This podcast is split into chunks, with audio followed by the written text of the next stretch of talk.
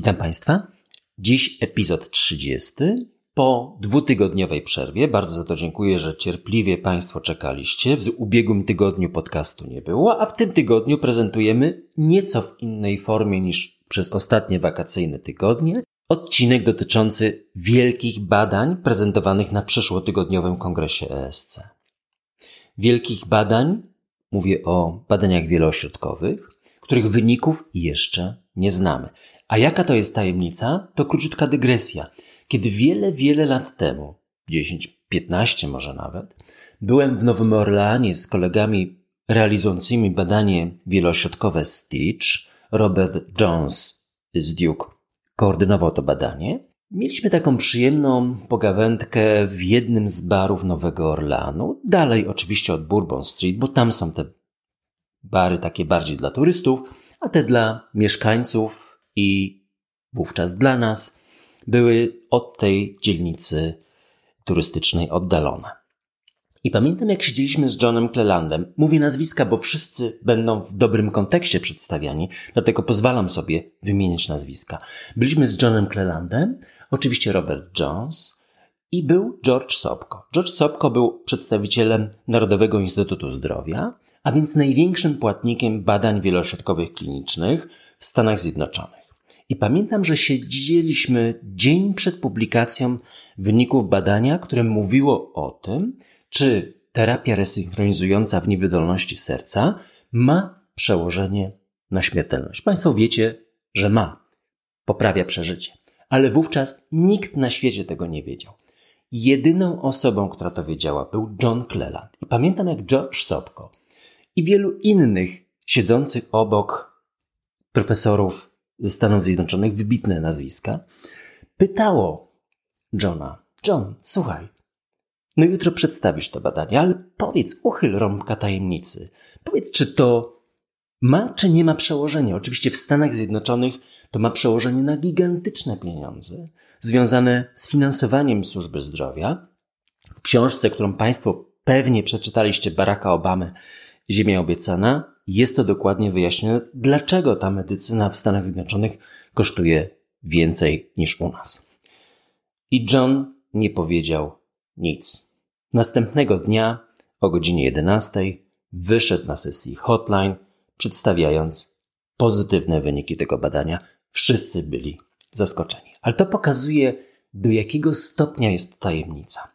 I ta tajemnica obejmuje również dzisiejsze badania. Dziś omówimy sobie krótko 12 badań, które będą dopiero za dwa tygodnie informowały nas o tym, no, nas na Europejskim Kongresie już za tydzień, ale Państwa pewnie y, słuchających podcastów za dwa tygodnie, informowały o tym, jakie są wyniki badań wieloośrodkowych. Po pierwsze, sześć badań z niewydolności serca. Emperor Preserved. Jest to kolejne badanie, ale z nowego cyklu jako pierwsze, które ma odpowiedzieć na fundamentalne pytanie w niewydolności serca. Czy w niewydolności serca z zachowaną funkcją lewej komory, flozyny, których jestem entuzjastą, nie kryję tego od dłuższego czasu i literatura pełna jest dowodów, że jest to uzasadniona miłość wręcz do kom kompletnie nowej grupy leków, czy flozyny, w tym wypadku empagliflozyna, ma przełożenie na śmiertelność i hospitalizację w niewydolności serca u pacjentów, których frakcja wyrzutowa przekracza 40%, bo takie było kryterium w tym badaniu. Emperor Preserved. NT-proBNP kwalifikujące do tego badania pacjentów musiało być wyższe niż 300, w przypadku migotania przedsionków 900, obserwacji 38 miesięcy i 6 tysięcy chorych. Nie znamy wyników. Myślę, że Stefan Anker, który będzie prezentował to badanie, ma już pewną koncepcję, jak to zrobić, ale z pewnością badacze jeszcze są na etapie rozpatrywania bardzo powierzchownych informacji, Stefan Anker może już wiedzieć wszystko, aczkolwiek nie jest to takie zupełnie pewne. Naturalnie za dwa tygodnie wyniki badania. I to jest badanie, na które wszyscy czekają, z zapartym tchem. Drugie, Emperor Pulse, to jest taka analiza połączonych badań Emperor, ich było kilka, które mówi o tym, jak empagliflozyna działa na pacjentów, którzy mają uszkodzoną funkcję nerek. Niezwykle istotne. Milton Packer będzie przedstawiał ten, y, ten, ten element z Dallas. W związku z tym y, zapowiada się również fantastyczna opowieść o tym, jak do działania przeciwcukrzycowego już prawie zapomniane flozyny najpierw służyły diabetologom. Dołączyło się działanie na niewydolność serca ze skurczową dysfunkcją, być może również i rozkurczową. I trzeci element, jak nefrolodzy mogą stosować flozyny, aby zabezpieczyć przed progresją już dokonanej, umiarkowanej czy nawet zaawansowanej niewydolności nerek. Bo taka dokładnie będzie analiza przedstawiana przez Miltona Packera. Trzecie badanie. Figaro DKD. Państwo znacie dwa leki, które hamują aldosteron. Są antagonistami aldosteron. Spironolakton i eplerenon. To nie są leki de facto diuretyczne. Nie powinny być tak rozpatrywane powinny być rozpatrywane jako leki, które mają działanie wpływające na przedłużenie życia u pacjentów po zawale z niewydolnością serca i jeszcze czasem z nadciśnieniem tętniczym. Figaro DKD testuje trzeci, trzeciego przedstawiciela tej grupy, finerenon. Przypomnijmy sobie, spironolakton jest sterydowym lekiem, eplerenon o bardzo podobnej budowie również jest sterydowy, a finrenon jest niesterydowym antagonistą aldosteronu. Pierwszy i bardzo ważny przedstawiciel tej klasy, niesterydowy, a zatem pozbawiony pewnych działań niepożądanych. Wracamy. Spironolakton jest nieselektywny, eplerenon jest selektywny i finrenon również jest selektywny tej grupie selektywnych mamy, jak Państwo widzicie, dwa: eplerenon i finrenon. I trzecia sprawa, od jakiego poziomu GFR możemy stosować kolejnych przedstawicieli antagonistów aldosteronu. Spironolakton, jak Państwo wiecie, od 45 ml, eplerenon w badaniach klinicznych od, od 30, a finerenon od 25, co jest istotną istotnym postępem. No i wreszcie, jeżeli chodzi o siłę działania, to wspomnę tylko, że Państwo zamieniacie 25 mg spironolaktonu i podajecie 25 mg eplerenonu, to nie dziwcie się, że efekt antyaldosteronowy jest mniejszy, czyli powszechnie uważa się to za słabszy lek. Ale ten lek jest dwa razy słabszy, a zatem 25 mg spironolaktonu to dawka, która odpowiada eplerenonu wynosi 50 mg.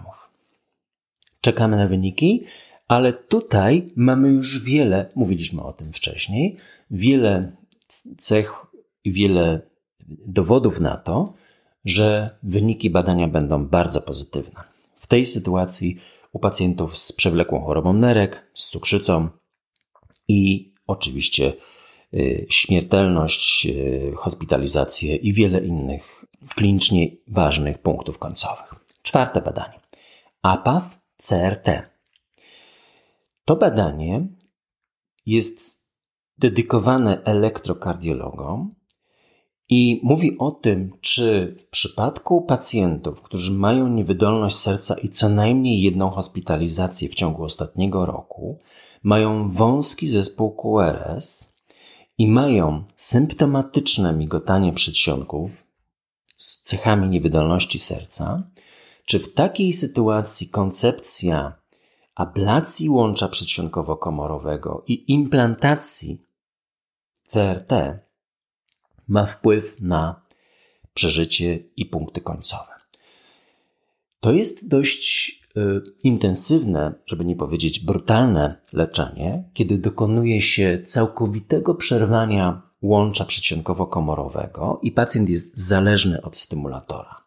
Ale bardzo atrakcyjna koncepcja, że przywrócenie synchronizacji skurczu mięśnia może, mięśnia lewej komory, może wpłynąć korzystnie dla pacjentów. Kolejne badanie to Guide HF. To jest badanie, które mówi o tym, czy taka ambulatoryjna ocena ciśnienia płucnego, wykonywana metodą inwazyjną, cewnik jest wprowadzony do tętnicy płucnej i bezprzewodowo łączy się z urządzeniem, które pacjent ma w domu i pacjent jest to bardzo ładnie wyjaśnione na stronie producenta.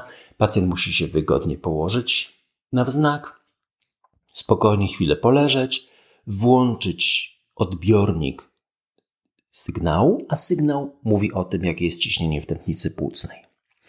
I czy to, oczywiście z tą drugą częścią, samo ciśnienie nie zmienia tu nic, ciśnienie trafia do lekarza, lekarz modyfikuje farmakoterapię zależnie od zmian tego ciśnienia w tętnicy płucnej.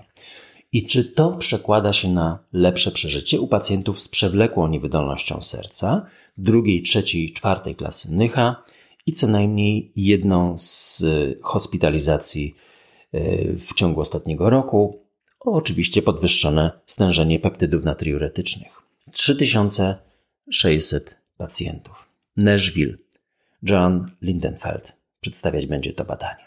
I ostatnie z tej grupy Smart MI ICM jest to taka analiza, która mówi o tym, czy taki monitor wprowadzony z odbiornik sygnałów sercowych u pacjentów po zawale serca wysokiego ryzyka, którzy mają autonomiczną dysfunkcję, to jest bardzo ładnie wyjaśnione. Kto chce Clinical Trials Gov pokazuje czy przedstawia te fragmenty autonomicznej dysfunkcji, jak się to bada. Rutynowo my tego nie badamy. I umiarkowanie obniżoną funkcję lewej komory 36-50. Czy przypadkiem taka analiza tego sygnału mówiącego o różnych elementach zaburzenia rytmu, yy, zaburzenia przewodnictwa ma przełożenie na poprawę śmiertelności, na poprawę przeżycia.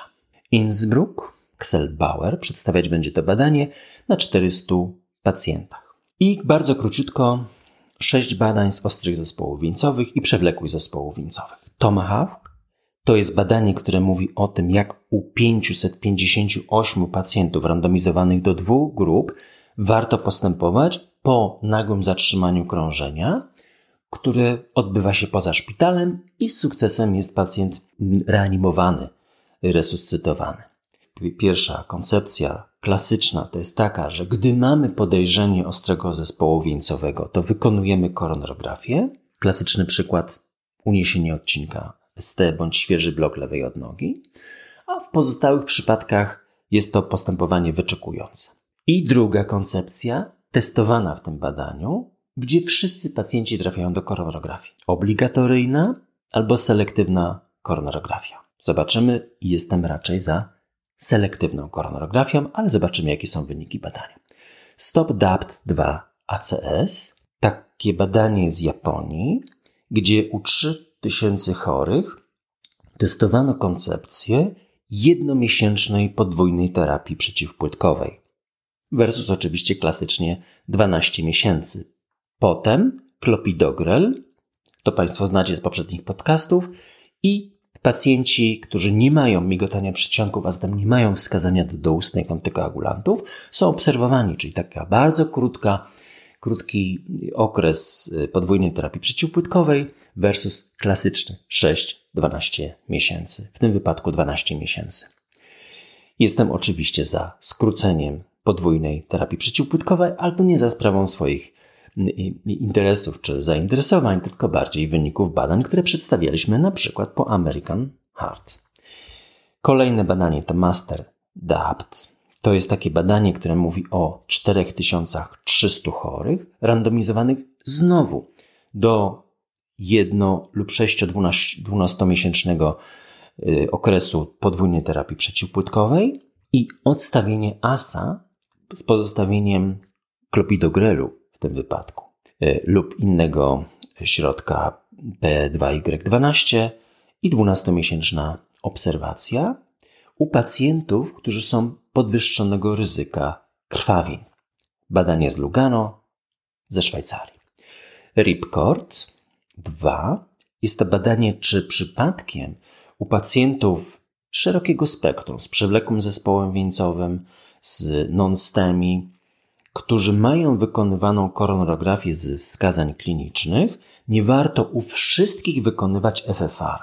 Jestem trochę wewnętrznie przeciwny u wszystkich, ale badanie jest absolutnie uzasadnione. W Ripcord 2 ta grupa pacjentów, która trafia do ramienia aktywnego, ma we wszystkich trzech tętnicach wieńcowych analizowany FFR tylko i zawsze wówczas, gdy chociaż 30% zwężenie jest w dowolnym znaczeniu. Oczywiście o średnicy w tym wypadku 2,25 mm, czyli takie poddające czy możliwe do stentowania. Rutynowe bądź obligatoryjne FFR podczas koronarografii y, u pacjentów szerokiego spektrum kwalifikacji z wyjątkiem ostrego zespołu wieńcowa, wieńcowego z uniesieniem odcinka ST.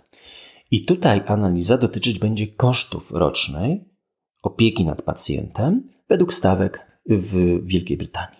IAMI jest to badanie, które mówi o tym, czy bardzo modny teraz temat szczepienie przeciwko grypie hamuje powikłania po ostrym zespole wieńcowym, po świeżym zawale serca. To jest takie badanie, które będzie y, przedstawiane przez Szwedów, którzy w sześciu krajach, głównie europejskim, ale jeden azjatycki również tam jest. Testuje taką koncepcję, którą analizujemy, czy analizują koledzy już mniej więcej od 100 lat. Powiązano występowanie ostrych zespołów wieńcowych z infekcjami, to mniej więcej od 100 lat wiadomy związek. Od 2015 roku potwierdzono redukcję ponownych zawałów serca po szczepieniu przeciwko grypie. Tu mamy bardzo ładny polski akcent, y, jeżeli chodzi o te doświadczenia. W wytycznych ta informacja się znajduje. I tutaj STEMI, non-STEMI, przewlekłe zespoły wieńcowe wysokiego ryzyka i Vaxigrip, bo ta szczepionka była testowana versus sól fizjologiczna, zatem każdy pacjent otrzymuje zastrzyk. Połowa pacjentów szczepionka, połowa pacjentów, nazwijmy to zastrzyk obojętny. Obserwacja roczna 4400 chorych. I ostatnie z tych badań, DALGEN-E, dotyczy takiej nowej grupy leków, o których pewnie Państwo nie słyszeliście dużo. Inhibitory CETP. Jest to jeden z leków obniżających y, ryzyko związane z dyslipidemią, który działa na nietypowy sposób, podwyższając stężenie ochronnego HDL. I jak Państwo pamiętacie, wprawdzie osiągnięto podniesienie HDL w przeszłości, ale badanie DAL Outcomes wstrzymano w 2012 roku z powodu braku efektów klinicznych towarzyszących tej zmianie. Badanie GWAS, będące analizą tych wyników, wykazało korzystne efekty u pewnej podgrupy, a DAL Gen E testuje sytuację, gdzie tę podgrupę zidentyfikowaliśmy w sposób genetyczny i testujemy lek Dalcetrapib. Co dziś czytamy? Agata Christie. 158 stron fantastycznej lektury. Agata Christie, pytana skąd czerpie inspirację do swoich książek, powiedziała: Pomysły moich powieści kryminalnych znajduję zmywając. Jest to zajęcie tak głupie, że zawsze rodzi we mnie myśl o zabójstwie. Agata Christie napisała wiele powieści i to, co Państwu dzisiaj rekomenduję i nie było już nikogo, bo taki, tak brzmi tytuł tej powieści, pewnie Państwu nic nie mówi. Oczywiście, jeśli spotkaliście się z Agatą Christie ostatnio, z, z Agatą, z jego, jej, jej powieściami, to pewnie to towarzyszy temu myślę, że to jest jedna z powieści. Ale ona miała trzy tytuły w historii. Ten poprzedni tytuł, jeszcze w ubiegłym wieku, brzmiał Dziesięciu Małych Indian. No, ten pierwszy tytuł nie przejdzie mi przez gardło we współczesnych czasach, więc zostawię Państwu tutaj niewielki suspens. Fantastyczna opowieść i do końca nie wiadomo, co się zdarzy, chociaż oczywiście, znając Agatę Christie, można przewidzieć pewne elementy, ale na pewno nie zabójcę. Jeśli Państwo będziecie mieli jakieś uwagi, komentarze, pytania, kierujcie na Instagram, Facebook, Cardio Know-how. Postaram się udzielić odpowiedzi. Za tydzień mamy kolejną partię badań, które będą prezentowane już od przyszłego piątku w formie wyników na Europejskim Towarzystwie Kardiologicznym, na Kongresie Europejskiego Towarzystwa Kardiologicznego. I będę Państwu bardzo wdzięczny za promocję tego podcastu, bo ten rok dokładnie zamierzam bardzo energicznie promować ten podcast, po to, żeby jak największą mieć jak największy mieć napęd do tego, żeby pozostać z Państwem każdego tygodnia, bo to trochę zależy od tego, czy ludzie to słuchają, akceptują, komentują w sposób pozytywny, czy przechodzi to bez echa, bo oczywiście jeśli będzie przechodziło bez echa, to mój napęd pewnie będzie się zmniejszał. Serdecznie pozdrawiam i do zobaczenia za tydzień.